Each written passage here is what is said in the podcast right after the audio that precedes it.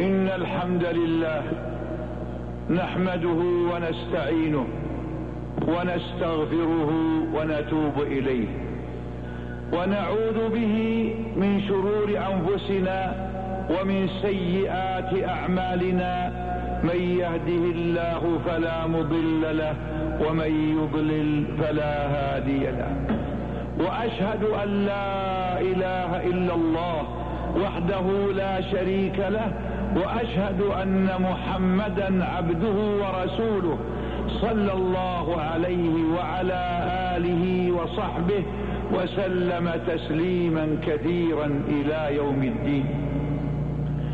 أما بعد فيا أيها الناس اتقوا الله تعالى حق التقوى. عباد الله حياة المسلم موصوفة بالطيب والسعادة. من عمل صالحا من ذكر أو أنثى وهو مؤمن فلنحيينه حياة طيبة. فوصفت حياة المؤمن بأنها طيبة ووصفت بأنها السعادة. فأما الذي وأما الذين سعدوا ففي الجنة خالدين فيها. ما دامت السماوات والأرض عطاء إلا ما شاء ربك عطاء غير مجدود هذه الحياة الطيبة السعيدة. ما سبب حصول المسلم عليها؟ إن حصوله عليها إنما استحقها بكمال تعلق قلبه بربه. بكمال تعلق قلبه بربه محبة وخوفا ورجاء. فالمؤمن يعلم حقا أن الله خلقه لعباده وحده لا شريك له ليعمر الأرض بطاعة الله. وما خلقت الجن والإنس إلا ليعبدون. يعلم حقا أنه عبد لله خاضع لأوامره مطيع له مجتنب نواهيه لأن هذا هو الذي يمثل حقيقة الإيمان بالله. إذا فالمؤمن على يقين جازم بأنه خلق ليعبد الله وحده لا شريك له وما خلقت الجن والإنس إلا ليعبدون. ما أريد منهم من رزق وما أريد أن يطعمون. إن الله هو الرزاق ذو القوة المتين. فخلقه الله للعباد وحده وشريك له لتكون كل حياته لله. قل إن صلاتي ونسكي ومحياي ومماتي لله رب العالمين لا شريك له. ثم المؤمن مع هذا فرح بخطاب الله له بما يأمره به وبما ينهى عنه. فعندما يسمع الله يقول يا أيها الناس اعبدوا ربكم الذي خلقكم والذين من قبلكم لعلكم تتقون. يعلم أن هذا شرف من الله له. ودنا ومن وعلوا لمنزلته أن خاطبه بأمره بعبادته وأنه خلقه لذلك. ثم يسمع الله يناديه يا أيها الذين آمنوا اركعوا واسجدوا واعبدوا ربكم وافعلوا الخير لعلكم تفلحون. فيستجيب لهذا النداء ويسمع الله يقول وما أمروا إلا ليعبدوا الله مخلصين له الدين حنفاء ويقيموا الصلاة ويؤتوا الزكاة. وذلك دين القيمة. ويسمع الله يقول له وأقيموا الصلاة وآتوا الزكاة واركعوا مع الراكعين. وقول الله له حافظوا على الصلوات والصلاة الوسطى وقوموا لله قانتين. فأمر بالصلاة والزكاة. ثم يسمع الله يقول له ولله على الناس حج البيت من استطاع إليه سبيلا. فيحج بيت الله ويعلم أنها تكريم من الله له. ثم يسمع الله يقول يا أيها الذين آمنوا كتب عليكم الصيام كما كتب على الذين من قبلكم لعلكم تتقون أياما معدودات. فيتلقى هذا الأمر برحابة الصدر والفرح والسرور أن الله خاطبه باسم الإيمان. خاطبه بأسماء صفاته وهي إيمانه بالله. مذكرا له ذلك الواجب العظيم والركن الأكيد من أركان الإسلام. كتب عليكم الصيام كما كتب على الذين من قبلكم. فالمسلم دائما فرح بأداء فرائض الإسلام. إن أدى فريضة فالقلب متعلق بأداء الفريضة الأخرى. وإن أدى زكاة عام فالقلب معلق بأنه بتوفيق الله سيؤديها في عام آخر. إن صام رمضان فقلبه متعلق متطلع إذا ذلك الشهر متى يأتي. وإن حج فالقلب في رغبة في تكرار الحج وأدائه. إذا فالمسلم في هذه الدنيا فرح. فرح قلبه ملوء مملوء فرحا وسرورا واغتباطا بتعلقه بربه وقوة صلته بربه واستجابته لأمر ربه واستجابته لربه وإعراضه عما نهى الله عنه. أيها المسلم أيها المسلم هذا اليوم يوم الجمعة. أول شهر رمضان المبارك أول الشهر التاسع شهر رمضان. أهل هذا الشهر علينا بفضل الله وكرمه. ونحن في أمن واستقرار وثبات وخيرات متتابعة ونعم مترادفة. فلنشكر الله على هذه النعمة ولنثني عليه بما هو أهله. ونسأل الله أن ينقذ الضعفاء والمظلومين من ظلم الظالمين وعدوان المعتدين. أيها المسلم هذا شهر رمضان أحد أركان الإسلام. الركن الخامس أو الرابع من أركان الإسلام. افترض الله افترض الله الصيام على أمة الإسلام كما افترضها على من قبلنا من أتباع الأنبياء. كتب عليكم الصيام كما كتب على الذين من قبلكم لعلكم تتقون. أمرنا بصيام هذا الشهر فنحن نصومه طاعة لله واستجابة لأمر الله وتنفيذا لذلك. هذا الشهر العظيم الذي افترضه الله علينا بين لنا حكمته في ذلك فقال لعلكم تتقون. فبين تعالى أن حكمته من فرض الصيام علينا لنكون بهذا الصيام من المتقين ولنبلغ بهذا الصيام درجة المتقين الذين اتقوا الله في قلوبهم فقوي الإيمان واتقوا الله بقول باللسان واتقوا الله بعمل الجوارح.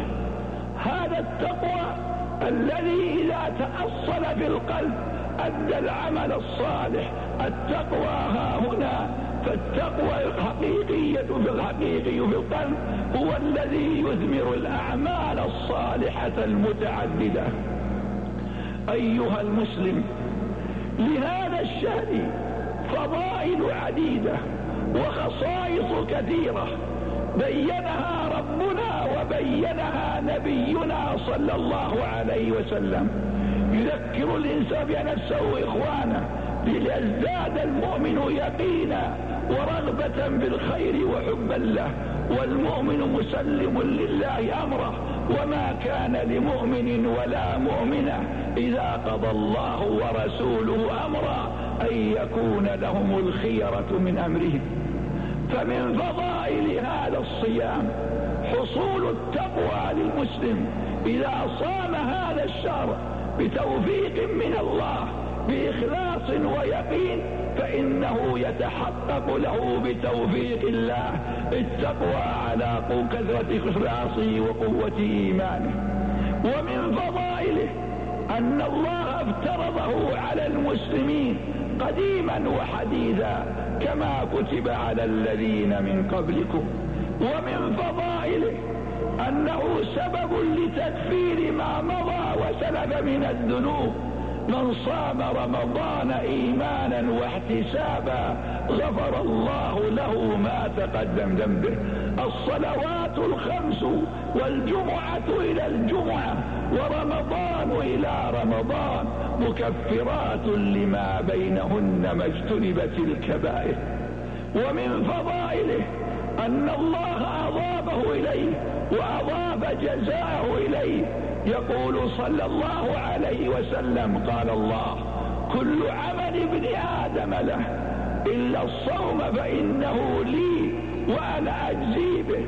والصوم جنة فإذا كان يوم صوم أحدكم فلا يرفث ولا يسخط وإن سابه أحد أو قاتله فليقل إني امرؤ صائم.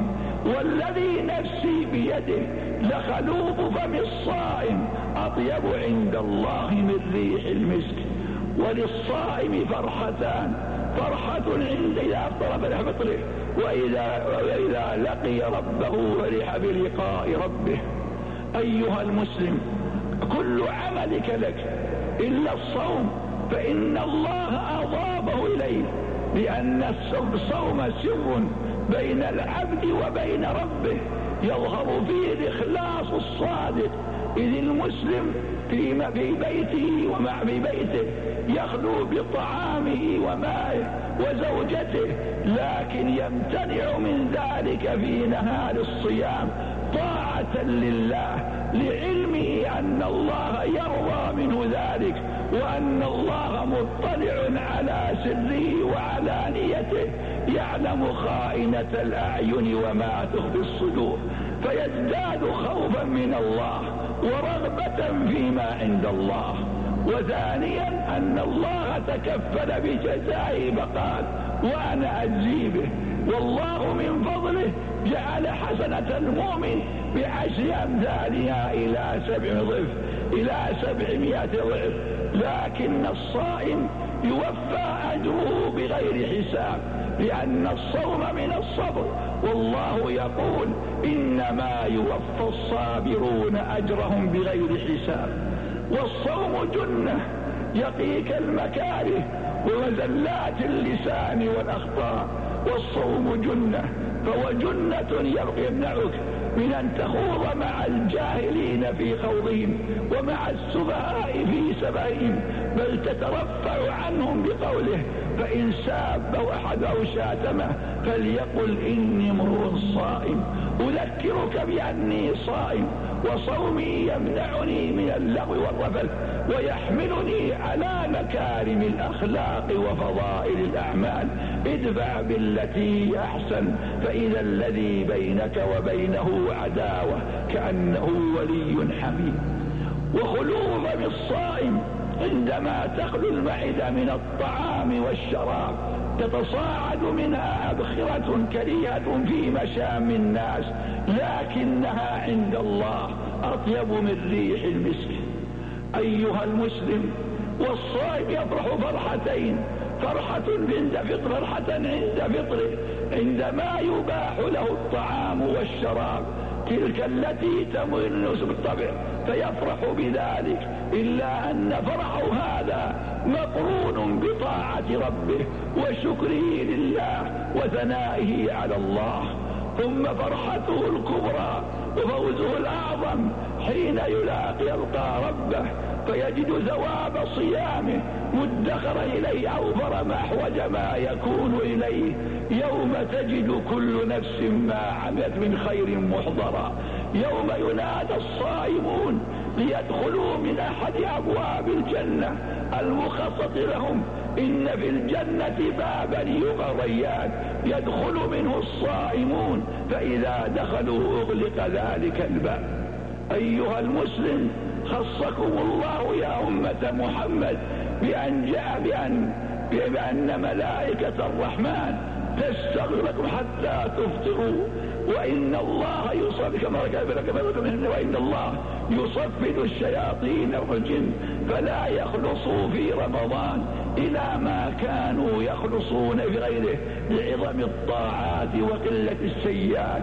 وأن الله يزين جنته كل يوم ويقول يوشك عباد الصالحون أن يلقوا عنهم المؤونة والأذى ويصيروا إليك. وأنه يغفر لنا في آخر ليلة. قيل قد قال لا ولكن العامل إنما يوفى أجره إذا قضى عمله. أمة الإسلام استقبلوا هذا الشهر بالفرح والسرور. واحمدوا الله أن بلغكم صيامه واسألوه القبول والتأييد والثواب.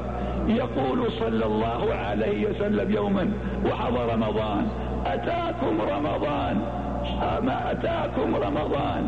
ما مر بالمسلمين شهر خير لهم منه بمحلوب رسول الله صلى الله عليه وسلم.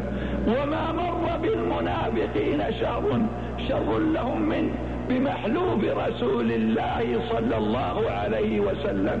إن الله ليكتب أجره ونوافله قبل أن يدخله ويكتب إصره وشقاه قبل أن يدخله.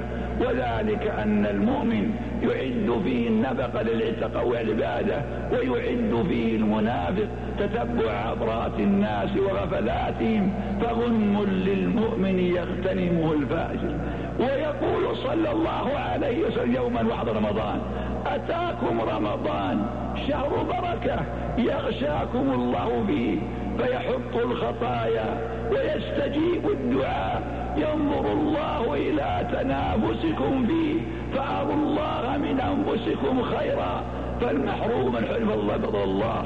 ويقول صلى الله عليه وسلم من صام رمضان وعرف حدوده وتحفظ مما ينبغي أن يتحفظ منه كفر ما كان قبله.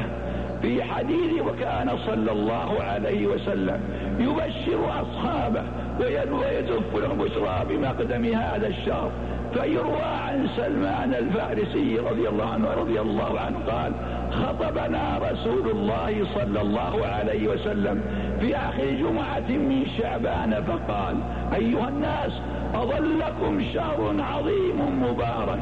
شهر جعل الله صيامه فريضة وقيام ليله تطوعا. من تقرب فيه بخصلة من خصال الخير كان كمن أدى فيه فريضة ومن أدى فيه فريضة كان كمن أدى سبعين فريضة فيما سواه.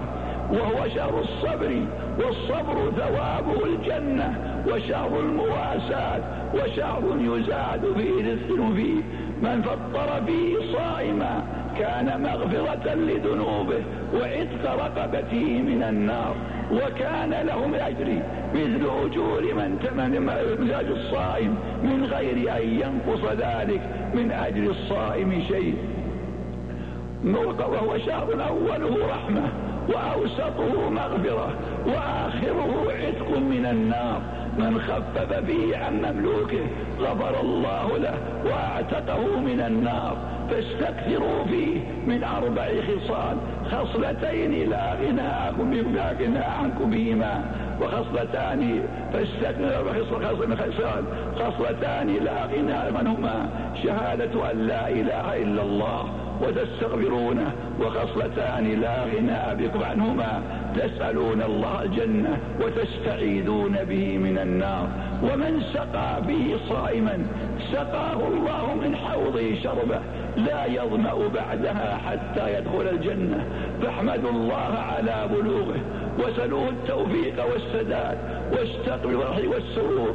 واحمدوا الله على هذه النعمة وتقربوا إلى الله فيه بما يرضيه. أسأل الله لي ولكم الثبات على الحق والاستقامة عليه. بارك الله لي ولكم في القرآن العظيم ونفعني وإياكم بما فيه من الآيات والذكر الحكيم. أقول قولي هذا وأستغفر الله العظيم الجليل لي ولكم ولسائر المسلمين من كل ذنب فاستغفروه وتوبوا إليه إنه هو الغفور الرحيم. الحمد لله حمدا كثيرا طيبا مباركا فيه كما يحب ربنا ويرضى وأشهد أن لا إله إلا الله وحده لا شريك له وأشهد أن محمدا عبده ورسوله صلى الله عليه وعلى آله وصحبه وسلم تسليما كثيرا إلى يوم الدين. أما بعد فيا أيها الناس اتقوا الله تعالى حق التقوى عباد الله. شريعة الإسلام قام العز والتسهيل يريد الله بكم اليسر ولا يريد العسر ويقول وما جعل عليكم في الدين من حرج فالحمد لله على كل حال. هذا الشهر العظيم افترض الله صيامه على المسلم البالغ العاقل القادر المقيم. هذا يلزمه الصوم أداء بلا شك لأنه أحد أركان الإسلام. أما غير المسلم من لم ينطق بالشهادة أن لا إله إلا الله وأن محمدا رسول الله فلا يخاطب الصيام وهو على كفره وضلاله إذ لا ينفع مع الكفر إيمان ولقد أوحينا إليك وإلى الذين من قبلك لئن أشركت ليحبطن عملك ولتكونن من الخاسرين ويؤمر به الصبي ويروض عليه قبل بلوغه لعله أن ينشأ محبا له. ما لم يكن في الأمر مشقة فكان أصحاب رسول الله يصومون صبيانهم ويعطوا اللعب العلم من العلم حتى يشغلهم عن طلب الماء والشراب. ولا يخاطب غير العاقل فالمجنون لا يخاطب إلا إذا فاق من جنونه والهرم الذي بلغ مبلغا لا يحسن ما يقول ولا يدري ما يقول فهذا ملحق بفاقد العقل فلا شيء عليه. والمريض الذي أثبت الطب الحديث أن صومه لا يتفق مع مرضه إذ الأمراض خطير لا يمكن الصوم معه. كالمصابون بالسرطان عياذا بالله أو أو بالوباء الكبدي أو الفشل الكلوي أو غير ذلك من الأمراض الخطيرة التي يقطب أنه لا يمكن الصيام فإن المس يفطر ويطعم عن كل يوم مسكين لأن الله جعل الإطعام قائما مقام الصيام في أول أمر قبل أن ينسخ فقال وعلى الذين يطيقونه فدية طعام مسكين ثم أوجب الصيام على القادرين فمن شهد منكم الشهر ويبقى الإطعام يقوم مقام العاج عن الصيام. أما المريض أما, أما المرض غير المخوف فهو على مراحل. إما أن يكون مرض يسيرا لا يتنافى مع الصوم فعلى المريض يصوم. وإن كان هذا المرض وإن كان صومه مع المرض فيه مشقة عليه وتعب عليه فليفطر وليقضي يوما آخر. وإن كان الصوم يؤخر البرء ويزيد المرض أو يثقله فإنه يفطر والله يقول ولا تلقوا بأيديكم إلى التهلكة. المسافر له أن يترخص بالسفر لأن الله يقول فمن كان منكم مريضا أو على سفر فللمسافر أن يفطر. إذا كانت المسافة تزيد على ثمان كيلو فله أن يفطر بأخذ الرخصة. ولكن إن رأى أن الصيام أيسر له وحتى لا يتحمل القضاء فصام فلا شيء عليه. وحمل السمي قال يا رسول الله إني شاب ولي جمل أعالجه. أكريه وأساب عليه ويدركني هذا الشر وأنا أقوى شاب أقوى على الصيام. وأرى أن الصيام أولى لفطر فماذا ترى؟ قال كل ذلك يا حمزة. قال أنس كنا نسأل رسول الله؟ فمنا الصائم ومنا المفطر. فلم يعب الصائم على المفطر ولا المفطر على الصائم. وإن صام أجزأه ذلك إذا كان يخشى من مشقة القضاء ولا, ولا مشقة بالسفر فصام فله ذلك. وثم الحائض والنفساء يفطران بمجرد الحيض والنفاس ولا يصح صومهما مع ذلك ومن احتاج الفطر لإنقاذ معصوم كفرق الدفاع المدني وأمثالهم الذين ربما يصادم الشر بعض المتاعب والمشاق من إطفاء الحريق أو نحو ذلك وإنقاذ الغريق وأمثاله من الحوادث لا بد فيها من نشاط وجد فلهم أن يفطروا حتى يؤدوا مهمتهم الواجبة عليهم. أسأل الله لي ولكم التوفيق والسداد. أخي المسلم إن نبينا صلى الله عليه وسلم إن أيها المسلم إن من هدي نبينا صلى الله عليه وسلم المبادرة بالفطر بعد تحقق غروب الشمس لأن الله يقول ثم أتم الصيام إلى الليل فإذا غربت الشمس وتأكدنا من غروبها سن لنا الإبداء المبالغ الإفطار لأن نبينا صلى الله عليه وسلم يقول لنا إن أحب عباد الله إلى الله أعجلهم فطرا وقال لا يزال الناس بخير ما عجلوا الفطر. وكان صلى الله عليه وسلم يفطر قبل أن يصلي. هذه سنته. أما الذين يؤخر حتى تظلم تشرق النجوم وتذهب ويذهب النور وتعلو الظلمة فهؤلاء أدعياء على الإسلام وليسوا من أهل الإسلام. فالمسلمون يبادرون بفطر متى تحققوا غروب الشمس. يقول صلى الله عليه وسلم إذا أقبل من هنا وأدبر النهار من هنا وغربت الشمس فقد أفطر الصائم. أخي المسلم إن وجبة السحور سنة وجبة مباركة وسنة نبيك صلى الله عليه وسلم. يقول صلى الله عليه وسلم فصل ما بين صيامنا وصيام أهل الكتاب أكل السحر. ويقول صلى الله عليه وسلم تسحروا فإن في السحور بركة. وقال تسحروا ولو أن يجرى جرة من ماء فإن الله وملائكته يصلون على المتسحرين. فتناول أخي المسلم وجبة السحر وإن قلت. وإن كنت ممن وجبات أكلك. تأخر في الليل قبل السحور فتناول لكن عند السحور. اجعل ولو شيئا يسيرا لتحيي به السنة وتقتدي بنبيك صلى الله عليه وسلم. أسأل الله لي ولكم التوفيق والسداد وأن نقضي أيام شهرنا في أمن واطمئنان واستقرار وسعادة في الدنيا والآخرة. إنه على كل شيء قدير. واعلموا رحمكم الله أن أحسن الحديث كتاب الله وخير الهدي هدي محمد صلى الله عليه وسلم وشر الأمور محدثاتها وكل بدعة ضلالة وعليكم بجماعة المسلمين فإن يد الله على الجماعة ومن شد شد في النار وصلوا رحمكم الله على عبد الله ورسوله محمد كما أمركم بذلك ربكم قال تعالى إن الله وملائكته يصلون على النبي يا أيها الذين آمنوا صلوا عليه وسلموا تسليما.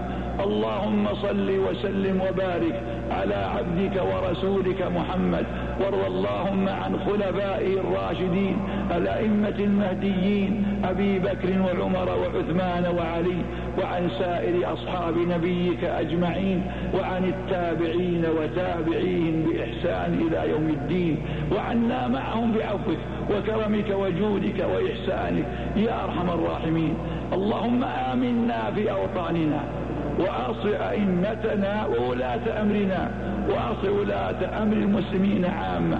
اللهم وفق إمامنا إمام المسلمين عبد الله بن عبد كل خير. اللهم كن له عونا ونصيرا في كل ما همه اللهم أمده بتوفيقك وتأييدك ونصرك. اللهم أمده بتوفيقك وعونك ونصرك. وألبسه الصحة والسلامة والعافية. واجعل بركة على نفسه وعلى مجتمع المسلم.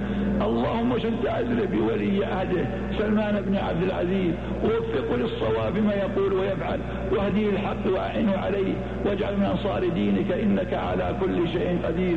ربنا اغفر لنا ولإخواننا سبقونا بالإيمان. ولا تجعل في قلوبنا غلا للذين آمنوا. ربنا إنك رؤوف رحيم. ربنا ظلمنا أنفسنا وإن لم تغفر لنا وترحمنا لنكونن من الخاسرين. اللهم أهل علينا رمضان. بالأمن والإيمان والسلامة والإسلام. اللهم وفقنا فيه لصالح القول والعمل. لقد صمنا هذا اليوم بناء على رؤية شرعية ثبت دامح العليا العليا القضائية. رؤية اشترك فيها أكثر من ثمانية من ثمانية ممن عجلوا لدى القضاء أنهم رأوا هذا الهلال في هذا اليوم. فصيامنا وللحمد صيام موافق لسنة محمد صلى الله عليه وسلم. ولن نزال عليه إن شاء الله دائما في صومنا وفطرنا وحجنا لأننا نسمع رسول الله يقول صوموا لرؤيته وأفطروا لرؤيته. وقال لا تصوموا حتى تروه ولا تفطروا حتى تروه فرأيناه وصمنا طاعة لربنا واقتداء بنبينا صلى الله عليه وسلم فالحمد لله على كل حال. فلا شكوك ولا ظنون ولا أوهام ولا قيل ولا قال. سنة محكمة اتبعناها طاعة لله. سلكها ولاة أمرنا ولاة أمرنا قادة المسلمين. سلكوا هذا المسلك وعملوا به وساروا عليه ونحن إن شاء الله على ذلك سائرون. وليعلم الأدعياء والفلك أنه لا اعتبار لقولهم ما دامت السنة واضحة جلية فالحمد لله على هذه النعمة ونسأله الثبات على الحق. عباد الله إن الله يأمر بالعدل والإحسان وإيتاء ذي القربى وينهى عن الفحشاء والمنكر والبغي يعظكم لعلهم تذكرون فاذكروا الله العظيم الجليل لي ولكم واشكروا على اذكروا الله العظيم العظيم الجليل لي ولكم يذكركم واشكروه على عموم نعمه يزدكم ولذكر الله أكبر والله يعلم ما تصنعون